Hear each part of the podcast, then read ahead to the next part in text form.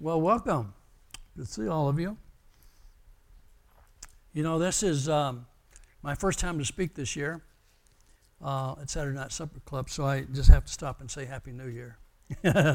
and Happy New Decade, as a matter of fact. Yeah, new stuff's going on, I hear. Let me get rid of my cough drop. You know, about, um, oh, two months ago, the Lord began to speak to me about a season of preparation that He is uh, bringing to the body of Christ. And I thought, well, this is just a message to Bob, and, and this is probably something that's for me. But I've, I've, I've heard it in the prophetic language in the community. So I'm starting to think this is something that's probably generally associated with the body of Christ as a move of the Lord right now. And uh, it's becoming increasingly important for us to know how to hear the Lord. If we're going to move forward into the future, we're going to be, need to be in contact with Him in communication so that we can follow Him carefully. Um, through mm, however many years I've done ministry, I've noticed um, often that when people come to me with a question, and I would ask them, well, and they would say, What do I need to do? And I said, Well, um, what's the Lord telling you? And most of the time, people would tell me, I just don't know. I don't have a clue. That's why I came to you, Bob. and I'd say, Well, you're not getting off that easy. He said, I said, At the very least, what does the Bible say about this subject? And usually I get the same answer I don't know. I, that's why I've come to you because you know the Bible and I need you to tell me. Well, you know what? That's just isn't going to wash anymore. the Lord's uh, instructing us to grow up and mature and do something different. And um, I'll be reading through two sections of Scripture tonight that address this theme. One of them, uh, Caleb, is Proverbs 4, will be the first one I'll pull up. And uh, then I'll follow up with Psalm 1 if we have time. I think we will. I'm going to uh, addressing a, a, the subject I think is a theme, at least the Lord's put on my heart for the church in this season. I don't know if this is just right now or this year or going forward it's going to be a big deal. I don't know. I'm not that I don't move in that kind of prophetic stuff. I just listen. But um, I do know this. I read somewhere recently a, a quote that I thought was really significant. And it says, The word that we read will become the word that we live. So, in essence, what he's saying is whatever you take in, that's what you'll begin to give off. Right?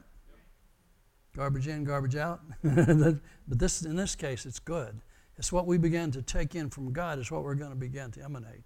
It's going to be, begin to be part of who we are, and we'll begin to walk it. That'll be our default. We'll begin to navigate life with this new input that God's giving us, and He's, and he's speaking that tonight in these two passages. So let me start first with Proverbs 4.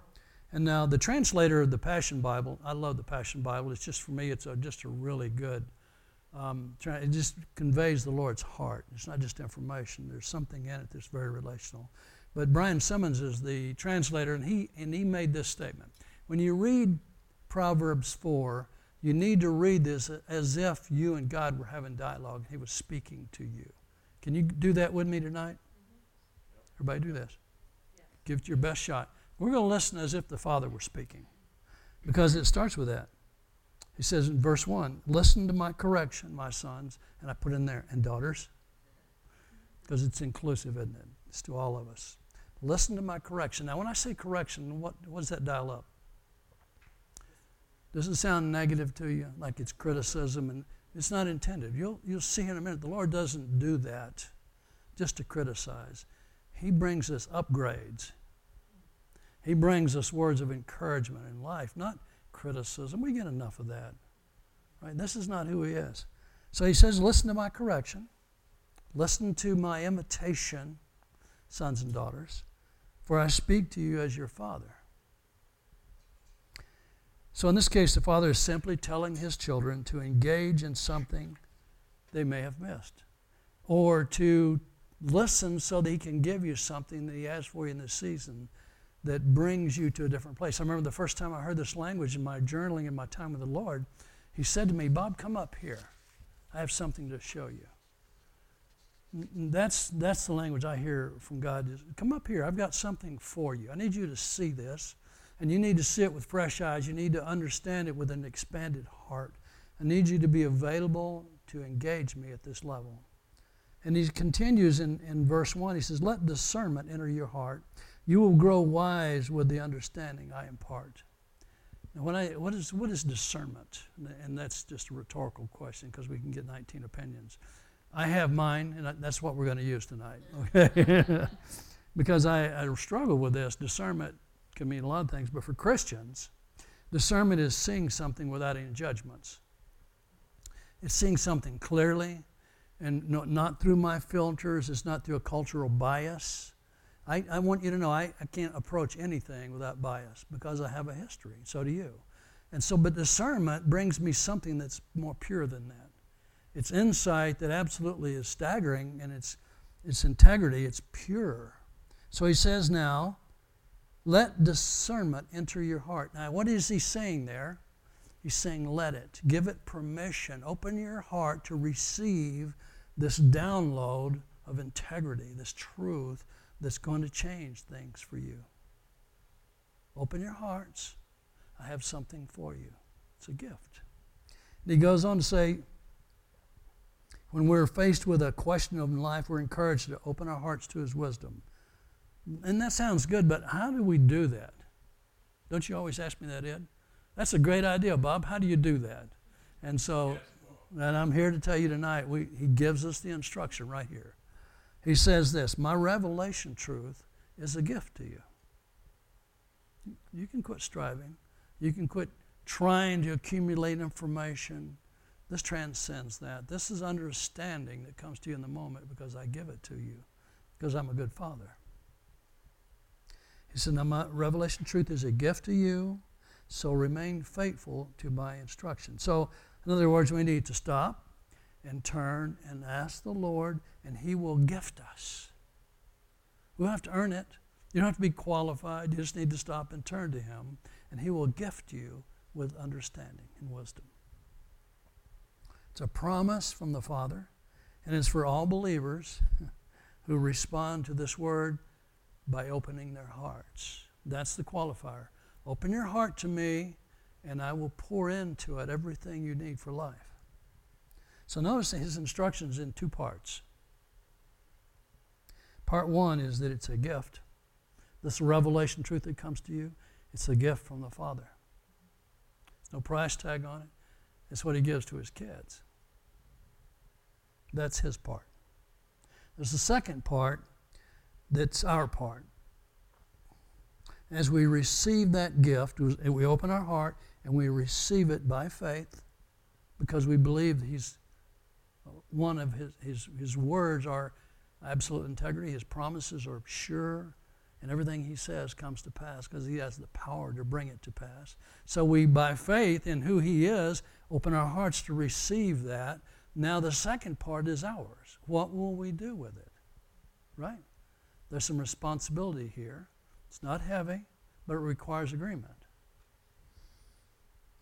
We must remain faithful to his instructions. In other words, we must purpose to obey Him to the best of our ability. Okay? This is not, you don't have to do it perfect. You just have to agree and walk in that direction, and God empowers you for the journey. Then, by faith in who He is, we receive the seed of His Word into our hearts and we nurture it into maturity. Our part is to take care of that gift to practice it, to release it, to do all that we can in our ability to respond to Him so that it can grow. So far, so good? Now, I've skipped verses 3 through 9 because I can summarize them in two sentences. And for the sake of time, I'm going to do that. Let me give you my summary. Basically, the Father tells us this don't let what I say go in one ear and out the other. Let it rest in your mind and let it percolate there. Let it gestate. Let it grow and take root. And so you'll need to take it and take hold of it and hold it there. And so if it's important enough to read, it's important enough to understand, is it not? So he says, the Father says, In addition to that, and further along, he says in verse 7 revelation knowledge. Now, this is, this is more than information. This is an expanded God view of something that gives discernment and purity to his message. His revelation knowledge is what you need. Can you agree with me on that? It absolutely changes our life. It's the only thing that does. So he says, if you have it, then invest in it. Your part is to give yourself to this and develop it in your life. It's right there in Scripture. Your part is to receive it and invest it so you develop it and mature this gift. Now, the next 10, next verses, verses 10 through 19, I'm going to skip because I'm going to cover those in Psalm 1 that says the same message. I don't want to duplicate that, I'll come back to it. But it's entitled Two Pathways. So it's another, it's a whole other message probably, but in this, I'm doing an overview. So moving ahead, I want to move to verses 20 to 27. Are they there? They are. Good job. So we see here, um, the author instructs us, he says, Listen carefully, my child, to everything I teach you, and pay attention to all I have to say. How many of you know we can listen without paying attention? If you're married, just raise your hand. Okay? So he's saying here, I want, not only want you to hear the words, but I want them to, I want them to have understanding. I want them to rest on your heart until you get it. And in getting it, it's going to change who you are. It's just the same message again. So how do we how do we do that? Ed, we pay attention by listening and holding that thought and letting it take root in our hearts. How do we keep God's word from going in one ear and out the other? The Father tells us in verse 21 fill your thoughts with my words. Now, we'd blow through that in one second not catch it, but he's saying this Let your thoughts be full of my words until they penetrate deep into your spirit. Let all God's words become your own words until they become part of your spirit. In other words, Solomon tells us then, as you unwrap my words, that's this process of gaining understanding. What does that mean? What does that mean? Then this is the essence what he's teaching in this passage. This is the, the in other words, as you consider God's words to you, what does it mean? As you ponder them, as you meditate, as you speak them to yourself out loud and to others in discussion and teaching and so forth. And as you pray them back to God, which, by the way, is a great way to take these words and have them germinate, is to pray them back to God. As you do this, he says, don't forget to guard your heart. Guard the affections of your heart. He says this set or fix your gaze. I'm sorry, skip down. So Above all, guard the affections of your heart, your thoughts, and your will, for they affect all you are. The thoughts that you hold in your heart, that you believe, affect your whole life going forward. So, wouldn't you want them to be good and tender and of God? So, he says, just filter out the other stuff and receive this because it'll change who you are, and the fruit of your life will be the things you hold in your heart. Pay attention to the welfare of your heart, your innermost being. From there flows the well springs of life. If you hold these things in your heart, they will begin to flow out of you. And they don't diminish because they come from a source that is inexhaustible. And how do we do this? How do we guard the affections of our heart? Verse 25 tells us how. Set your gaze. In other words, fix your gaze, your focus on the path before you. Now, with fixed purpose. These, these are strong words. Mm-hmm. Don't look around. Put blinders on and stay focused. This is important. This is so important. It's life changing. Set your gaze on the path before you and with fixed purpose, looking straight ahead, ignore this other stuff, life's distractions. Now, this means we're going to have to do something different, aren't we? If you're like me. This means I may have to dial down some of the things that are distractions in my life so that I can remain focused. And I don't do that all at once because I can't sustain that. I have to grow into these things just like you do. So, how do I begin to set aside distractions and stay focused? I start with the things I can do in the moment.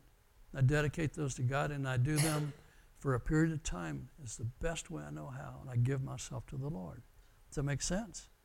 Don't start with an all day time of meditation. Start with five minutes, okay? Give yourself a break and do it well. Take that five minutes and really allow it to just percolate in your heart. He says in verse 26 watch where you're going.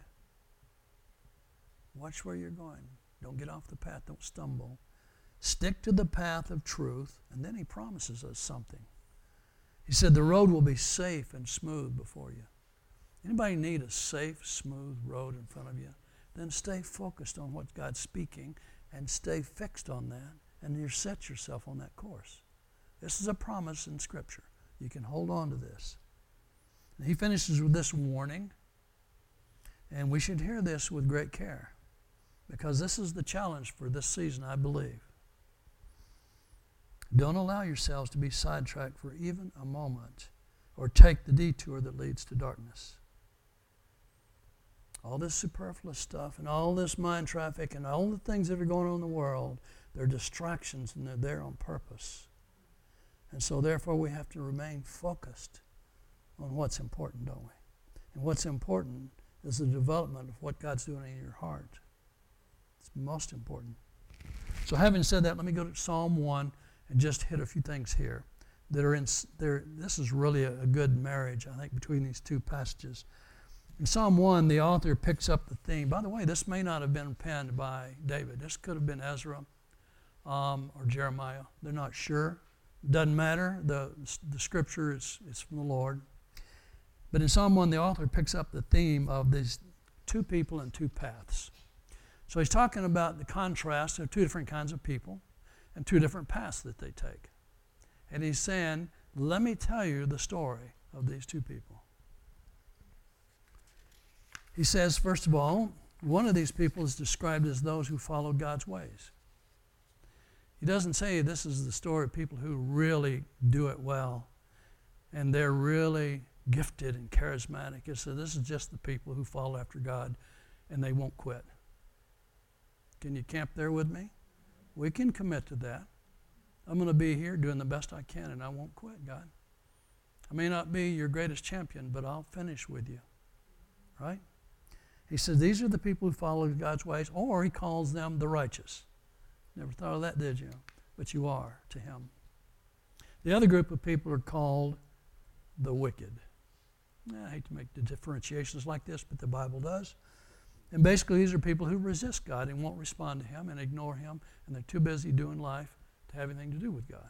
They may not be rebellious in so much of their activity, but they haven't got time to be giving themselves to the development of who they are. They may not know Him and they may not want to. In the Passion Bible, Psalm 1 is entitled, here we go, The Tree of Life. That's what I forgot to give Paula on the overhead. And once again, the story, this is the story of the followers of God. And it reads this way What delight or blessing comes to the one who follows God's ways? Now, these are the things that are attributes that come to the person who just follows after God. God takes care of the rest. He says, just respond. I'll empower you to become this person that you think is impossible. But he says, these are the attributes, these are characteristics of this person who follows after me. He won't walk in step with the wicked, nor share the sinner's way, and not be found sitting in the scorner's seat. He won't be a mocker of God. He won't enter into all the, the language and the dialogue and the stuff that's wicked and evil that comes against the character of God. He will refuse to be party to that. Doesn't say he's perfect. He just says, that's off limits. I won't have anything to do with that. These are called followers of God because they go where He goes. If you're a follower of God, it makes sense that wherever He goes, you go. Right? And eventually you'll be doing what He does. So just go with Him right now and He'll show you His ways. And pretty soon you'll be empowered through this identification to do the things He does. It says here, this person is developing a different heart. How many of you started this journey and you're different today than you were when you started? Isn't that a miracle? Because we didn't do that. God knows I can't do that. God is, He's absolutely dependable to begin something and to finish it. He's the author and the finisher. It says here his pleasure, this person that's called the follower of God, his pleasure and passion is remaining true to the word of I am. I'm dedicated to the word, and I, as much as I can, I want to stay focused on that, and this is my pursuit. Now, I may not be over the top, fully passionate, on fire, but I won't quit. And I will be passionate and on fire before this is over. Because I'm going to stay until He gives me what I want. Because it's been given to me as a child. It's my inheritance, and I have it coming. If I want to love Him with all my heart, do you think He wouldn't answer that prayer?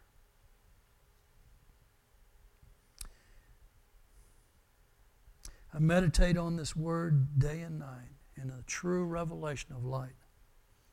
As I think on it, God gives me revelation that opens my heart more, and I have a greater capacity to take on more of what He wants to give me.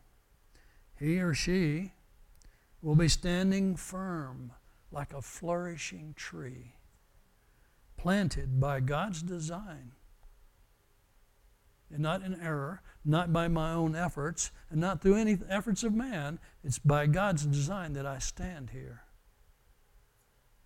And in this place of standing like a flourishing tree, I'm deeply rooted by this brooks, these, this living water that flows into my life, keeps me alive and fresh. As my roots go deeper, they feed more on this water, this living water, and I become this flourishing tree that becomes stronger and stronger. And I bear fruit in season, every season of life not just spring or summer. I bear fruit in the winter of life because I'm rooted in something that flows continually. And then he says this point at yourself. He is never dry. She is never dry. Never fainting. Ever blessed and ever prosperous. Blessed are you because He says so. Now, I don't know about you, but I need all those things in my life. And because it's written there, I believe it's for me, and I believe it's for you. And I believe it's available to us for the wanting, for the agreement, for the yes, Lord, for the amen. I want to take hold of those promises and hold them close to my heart until they become who I am. They're not just words anymore, they're alive inside of me.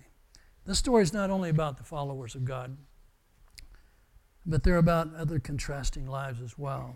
Here's where I want to, this is the Holloway translation. so you have to give us a little room here, okay? This is what I think. It tells us there's only two kinds of people in the world followers and people who are not followers. I want to I want to fill in the gray there. Because followers are all not the same, are we?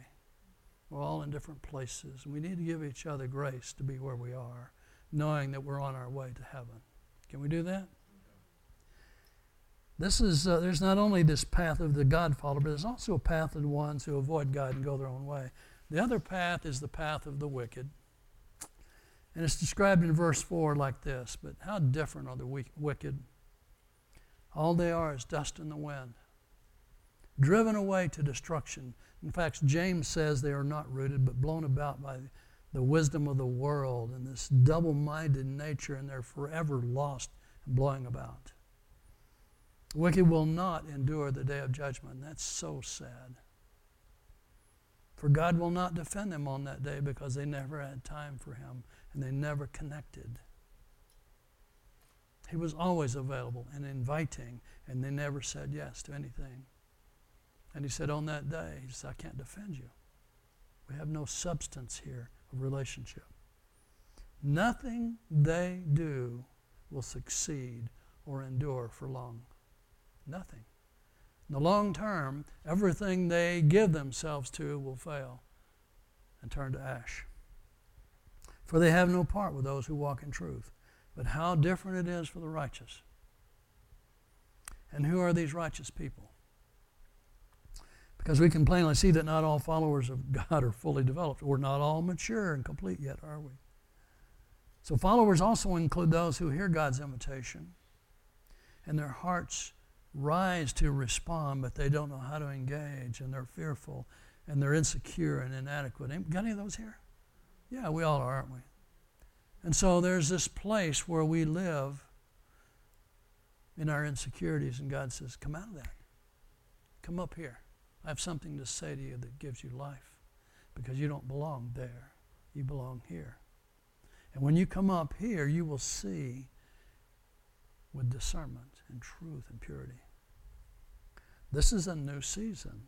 It's time to respond to His correction, His tweaking of our lives and instruction, and get back on track with God again. It's an invitation from God to join Him in what He's doing. It's not, it's an invitation to come. This is our opportunity to align our hearts with His and believe what He's telling us, to hear Him and to respond. To people like us, we're told that the Lord embraces their paths as they move forward. what does that mean? In your process, He loves you all through that. As you move forward, He's saying, That's good. Every movement, He says, That's good. I'm proud of you. It's an applause. He's not disappointed. He's not distraught.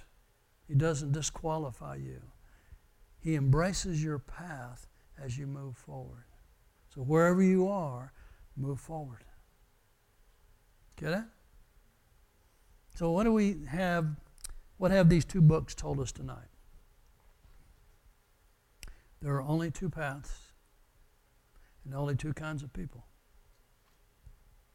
One is those who follow after God, and the other is not. One person builds and nurtures his life from God's Word, and one doesn't. One fixes his heart on God and moves forward and finds himself embraced by God. And the other ignores God and his invitation to join him. Be in the first group. Wisdom in that?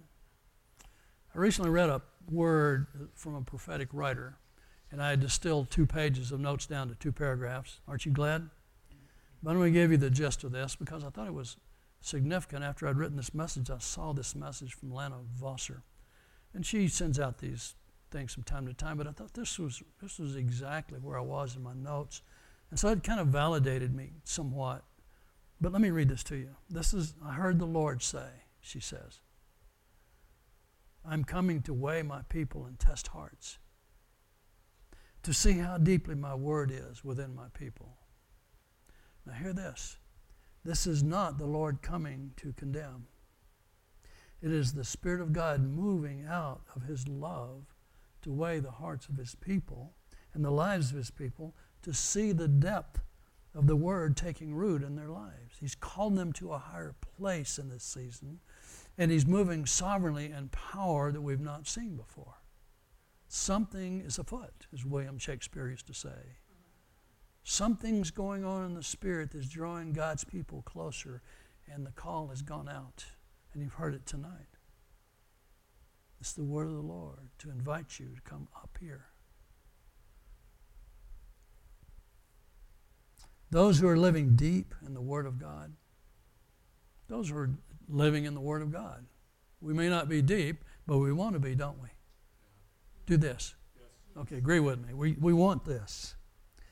These to receive the Word of God in their hearts. Those who are allowing the Word to marinate, to correct, to align, and to mature us. Isn't that the same language? He is bringing correction in this area so his people can walk in greater revelation of his Word. And with that comes the authority and the power of the relationship.